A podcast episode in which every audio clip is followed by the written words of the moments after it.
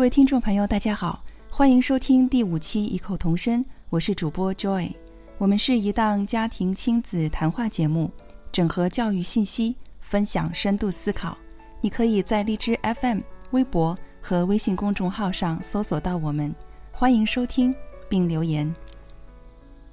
我最近收到一些线上的听众的反馈，还有一些线上听众呃，给我的节目留言。那么我这边看到有一个听众，他的问题是，就说他的孩子现在一岁半，是个男孩子，很可爱，但是呢他不喜欢读绘本。比如说父母如果给他买来的绘本，然后他就会不耐烦的一下子就翻到很后面，然后就当作是读完了，所以父母非常的焦虑，也很困惑，想来问一下，就是说这样的情况该怎么办？因为他看到很多的资讯都是要给孩子读很多的绘本，这个绘本对孩子的阅读的习惯的培养有很好的影响。那么我想其实是这样子的，就是因为每个孩子他的天性都是不同的，他更喜欢玩一些机械类的，比如说男孩子就特别喜欢车，对吧？然后很多机械类的这些东西工具他都很喜欢，所以绘本类的这种阅读可能他就觉得我不想安静下来，我就是想去动，想去做这种手工。那么如果是这样的话呢，我建议如果你买绘本，可以去试着看看有没有很适合男孩子的喜欢的这种话题类型的绘本，这是一个。另外呢，就是也许你买的绘本超过了他现在的一个认知的状态，那么他就觉得我听不懂，我不想去听，不想去了解。因为有的时候很多绘本，比如说我们的父母会买那种桥梁书，但桥梁书你知道它的图片是相对来说很少的，然后汉字就会很多，而且有的时候还会带拼音，这一类的桥梁书就比较适合呃，幼小衔接的六七岁的孩子去阅读。然后呢，一些图画特别颜色丰富多彩的，然后大画幅的这种绘本，字相对来说不是特别多的，就会适合小宝宝。所以我觉得在选绘本上可能也是有一定的技巧。第二个呢，我认为在你买来绘本之后，你是以一个什么样的心态和什么样的态度去和孩子分享这个故事，可能也是很重要的。你表现出的是，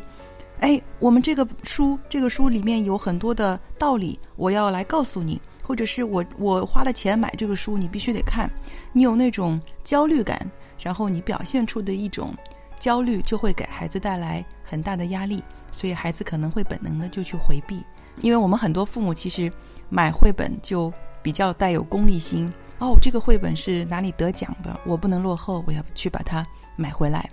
有很多父母其实是这样子的。那么第三点呢，我觉得有的时候绘本啊，多还不如精来的好，就是你买很多绘本，你的家里你把孩子的这个房间布置的就像个图书馆一样，但是呢对孩子来说往往就会造成一个选择的困难，他可能就反而放弃了，他可能就只是把它当做 一, 一, 一堵墙而已。所以我觉得可能在对小孩子来说，特别他的孩子是一个一岁半的这么一个很小的状态，那么不妨去精挑细选一些适合他的，然后不要特别多，精一些。而且呢，其实我们不一定完全是需要借助绘本去帮助孩子，比如说 bedtime story 这样，有很多好的方法。如果你去看呃华德福教育的推广者小屋，他有很多的书，就是建议我们父母自己去编故事，而且呢，把灯关掉，在黑暗当中，哎，这样就会有一种在黑暗中的一种想象力。然后画面感就在我们的头脑中产生了，所以有很多不同的方式可以去挑选绘本，也可以由父母自己来编故事。我想这个都是一个很开放的接纳的空间。那么谢谢这位听众给我们的一个提问。那我想暑假已经过了一半多了，充斥在我的朋友圈的这个一些更新的消息都是父母带着孩子出去旅游，然后呢还有就是大家基本上都是去国外去旅游。呃，我每次刷朋友圈更新的消息的时候，我都看得很爽，因为我虽然没有时间出去，但是我看着大家的照片，我就觉得哇，这个欧洲的城市可漂亮了，然后哎，他们这个东南亚的那个海滩，哇，孩子在那边玩得很开心，就那个看的感觉就是碧海蓝天，然后都很很爽的感觉。那么我正好最近在做一件事情，就是我把我手头呃这个关注的一些育儿类的公众号我做了一些清理，原因呢是因为有些公众号它每天推送的文章带给我的阅读的体验呃，可以说是越来越差，因为他推送的这些文章的标题你们可以听听看，就是一个叫我我最近刚刚看了一个叫孩子十一岁前家长需要完成的三大任务，你做到了吗？还有呢是暑假最最重要的功课，任何家长错过了都要向孩子道歉。我看到这样的文章的时候，我有一种很惊慌失措的感觉，就是现在我们的父母都怎么了？为什么我们要错过孩子的什么功课？最最重要的是什么？我们为什么要向孩子道歉？就是这个本末倒置的感觉，而且有一种给家长内心瞬间的一种恐惧感，怕落后，怕赶不上大潮流的这种感觉。呃，我觉得其实就是一种变相的怕输在起跑线上的思想的输入。所以我最近就在给这些公众号，我就来一个大扫除，我就删掉好多，删删删删删，然后就开始也在自己收藏的这些文章里面，我也进行了一些断舍离的工作。那我后来就扫到了一篇文章，就是这篇文章就是关于带孩子旅行就一定能够让他们开阔视野，差不多是这样的一个一个观点。于是我停下来，我就开始反思一些东西，就是呃，我可能在当初去收藏这一类的文章，关注这一些的公众号，有一种急着赶着不想落伍的心态，但是现在慢慢的有一点慢慢的沉淀下来，自己的内心更平和了，所以我能更客观的更淡定的去去看待一些这些事情。所以本期我想可能我们就来看一看，带着孩子旅行是不是真的就如这些文章中所说的能让孩子开阔眼界？我当然相信从某些层面上来说，孩子出去旅游和没有出去旅游过，他们的实际的感受亲身的体验肯定是不一样的，但是一定会上升到一个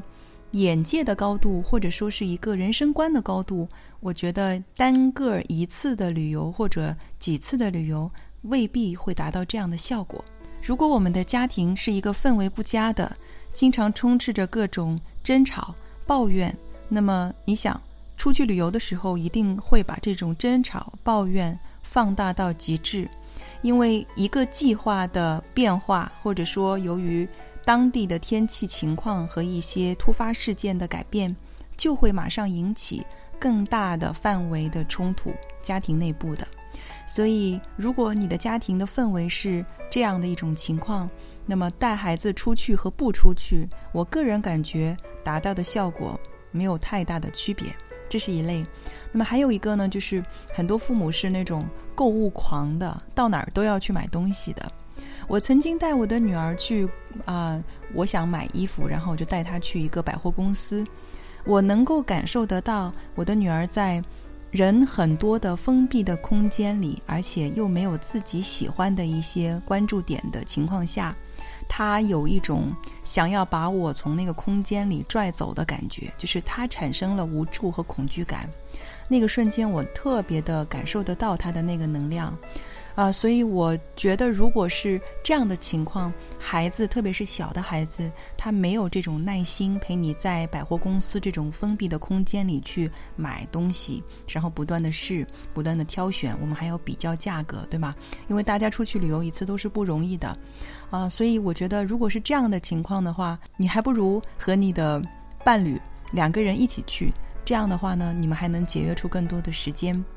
呃，还有一类呢是三代同堂一起出去哦，爷爷辈的奶奶辈的，然后外公外婆等等，然后他们想要去博物馆，然后你们要去买东西，孩子呢想去玩沙滩，可是在这之前我们的计划都差不多，大家达成共识的，到了那边就发现哇有好多好玩的东西，每个人都想去重新调整这个计划。那么对于这种突发的啊无常的这种事件，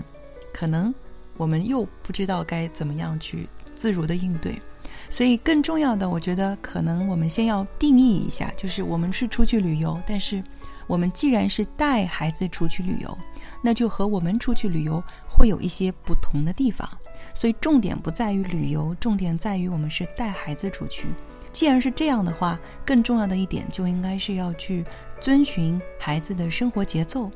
有的孩子他未必是体质的原因，而是他的精神体就比较敏感，他对于外部环境的突然的转换会表现在身体层面上的一些不同程度的反应。比如说有的孩子就是到了那边就发烧，然后回来就正常了。然后有的孩子呢，他会有一些过敏体质的反应，就是打喷嚏呀、啊、皮肤上的一些疹子啊，还有的小孩他是从消化系统上的一种反应，就是他会呕吐，然后他会打嗝，有很多这样的情况。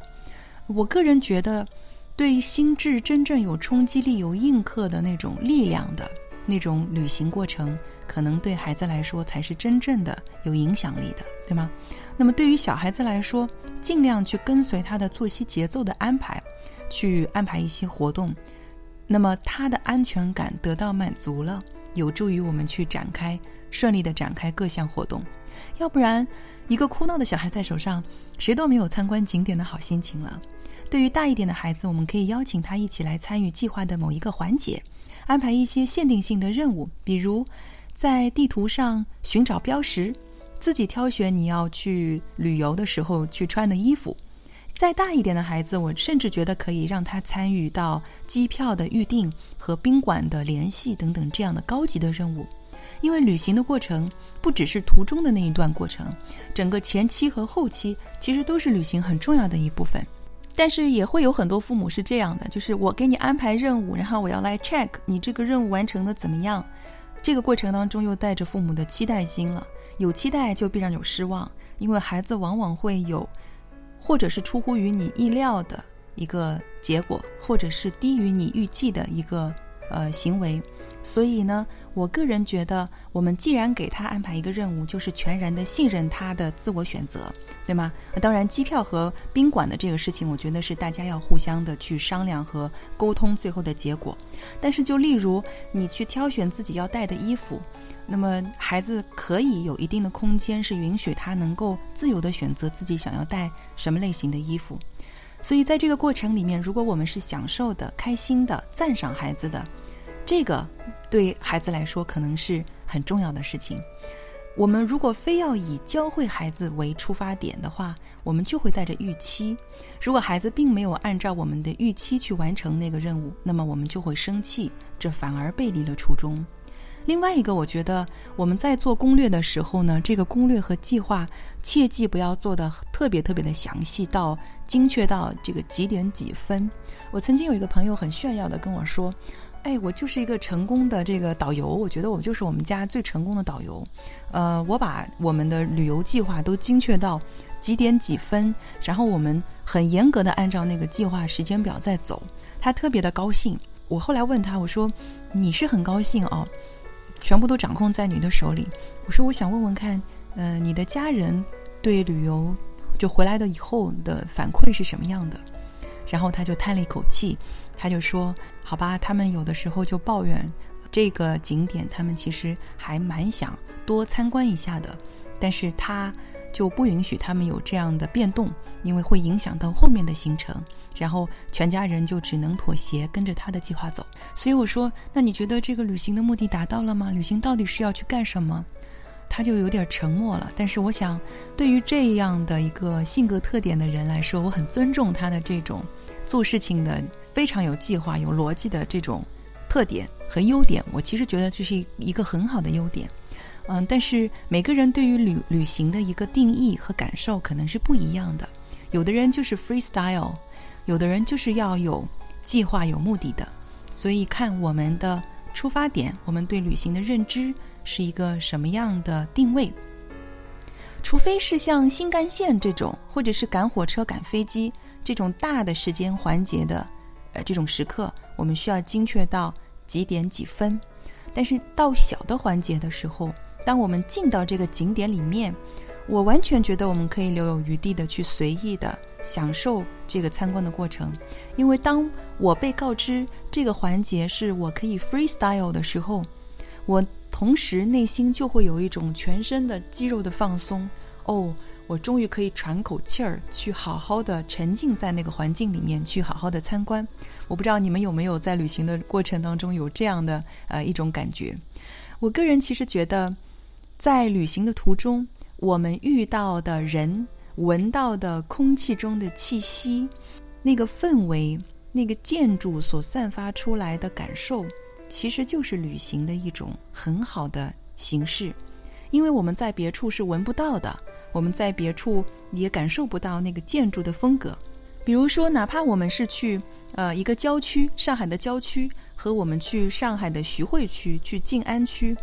那个空气当中散发出的历史的沉淀的气息，还有这块土地它的一个不同的建筑形式，哪怕不同的路边的树木，给我们带来的感受都是不一样的。我其实觉得在旅行途中的利益最大化的这种做法是一个伪命题。利益最大化就是我用最经济有效的组合方案去参观更多的景点。从经济层面上来说，固然我们需要做一些很重要的方案，但是呢，这样的一种以利益最大化为主导的旅行的观念，会带来一个很大的个人的焦虑感。这个是充斥在你整个的旅行的环节当中的。我后来就问我那个朋友，我说你是一个很优秀的家庭的整个家庭的这个导游，或者说是一个领导，大家都以你的这个行程的安排然后跟着你走，你整个的过程当中你觉得自己完成的很很完美，但是你你有没有感觉到一些什么压力或者之类的。他后来其实就跟我分享说，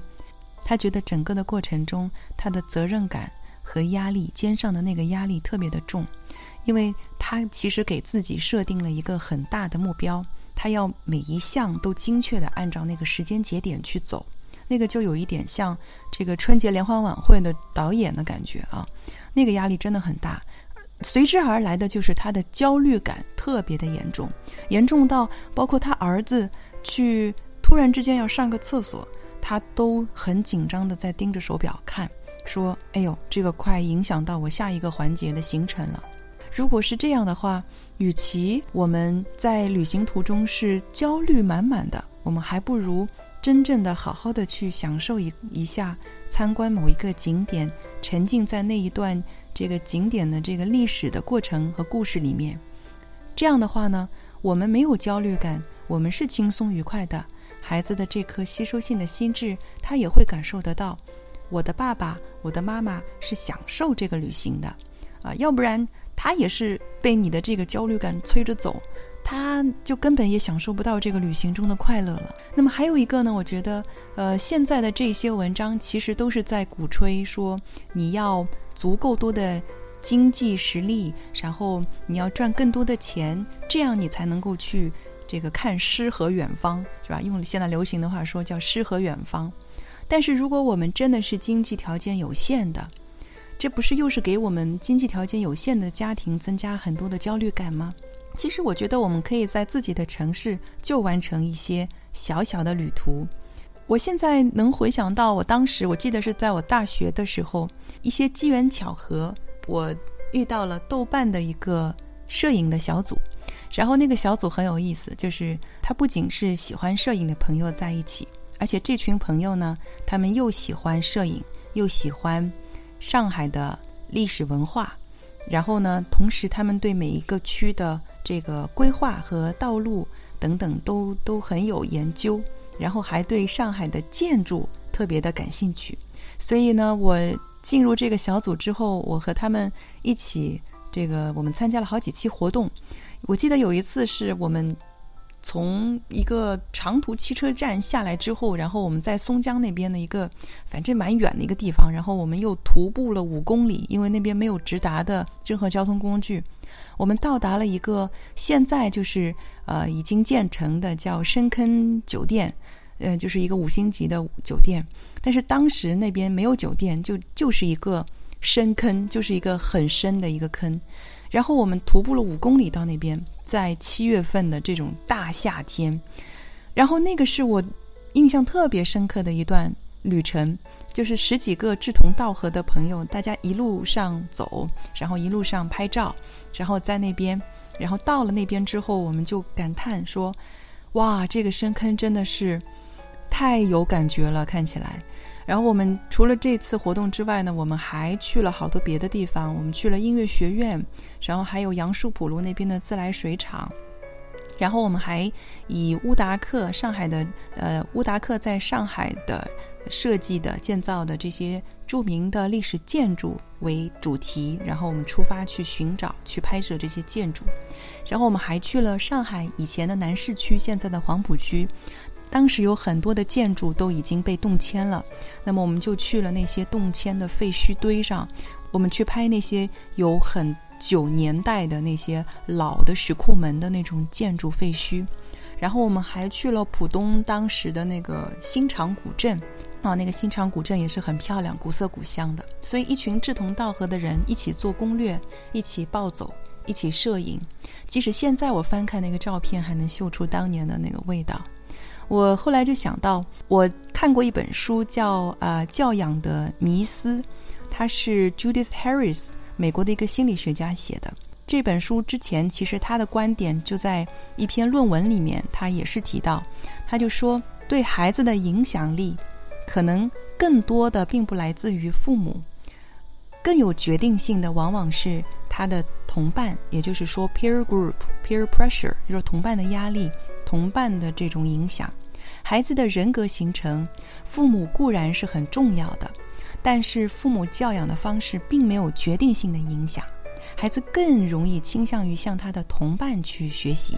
这原先是一篇他的那个论文，发表在心理学最权威的 Psychological Review 这个期刊上面，后来是在一九九七年的时候被美国心理协会授予了杰出论文奖。然后他的集所有的论文研究还有一些数据，然后综合起来他出了这本书，叫做《教养的迷思》。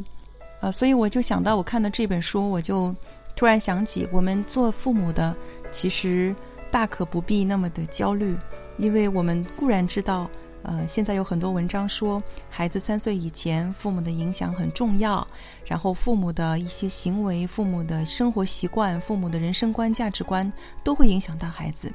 但是我想你的孩子一定是要走向离开你的那个方向，对吧？是要分离的，你的孩子是要走向他的同伴，走向社会的。在这个走向同伴走向社会的过程当中，往往他们的影响对你的孩子来说是更大的。所以我我现在能回想出来对我影响很大的这些旅行的事情，其实都不是和父母一起去完成的，那些印象很深的时刻都是和同伴在一起的，都是和小学同伴、中学同伴、高中、大学，然后和一起不认识的人相聚在一起，都是这样的时刻印刻在我的心中，特别特别的深啊！所以我觉得我们在这个方面就不要太纠结，也不要太较较真儿，也不要去说我一定要利用资源的最上限，然后自己勒紧裤腰带，然后吃咸菜，然后要给孩子最好的那种焦虑感，然后孩子他是能够感受得到的。我相信带孩子旅行一定会给孩子一个很正向的一个影响，因为旅行过的人看过不同的风景，他的气场会不一样，是见过世面的。但是我不认为这是一件值得去炫耀的事情，如果见识广是为了有谈资有优越感，那可能就片面了，或者说做到这件事情的出发点就有失偏颇。旅行给我们最大的一点，或许是我走过很多路，然后看到其实我们是一体的。我有一次在休斯顿被那里的蚊子咬得半死，然后我就发现休斯顿的蚊子和上海的蚊子是一样的，都爱咬人。然后在上海的南市区那个即将被拆迁的老的石库门的房子前，我看到有一个老伯伯，他很暗淡的但是留恋的眼神看着他自己的老宅。我发现对每个人来说，离开自己的安全感的所在地的那种感受，我们也都是一样的。我们出发去遇见的每一个人和我们都是一体的，都是热爱生活，热爱自己生活的城市和地方。套用一句流行的话来说，旅行出发遇见的不就是自己吗？所以在带孩子旅行这件事上，事前多做一些功夫，安顿好一些力所能及的事情，旅行的当下就好好享受那个旅途，放下那些时间节点，放下那些利益最大化的想法。旅行不是为了去进一步证明自己掌控事物的强大能力，而是去感受世界万物的无常，感受自己在万物之中，宇宙之大，自我之渺小，然后更亲密更自在地和家人相处，珍惜在一起的时光。这可能就是旅行最重要的意义。感谢收听本期节目，我们下一期再见。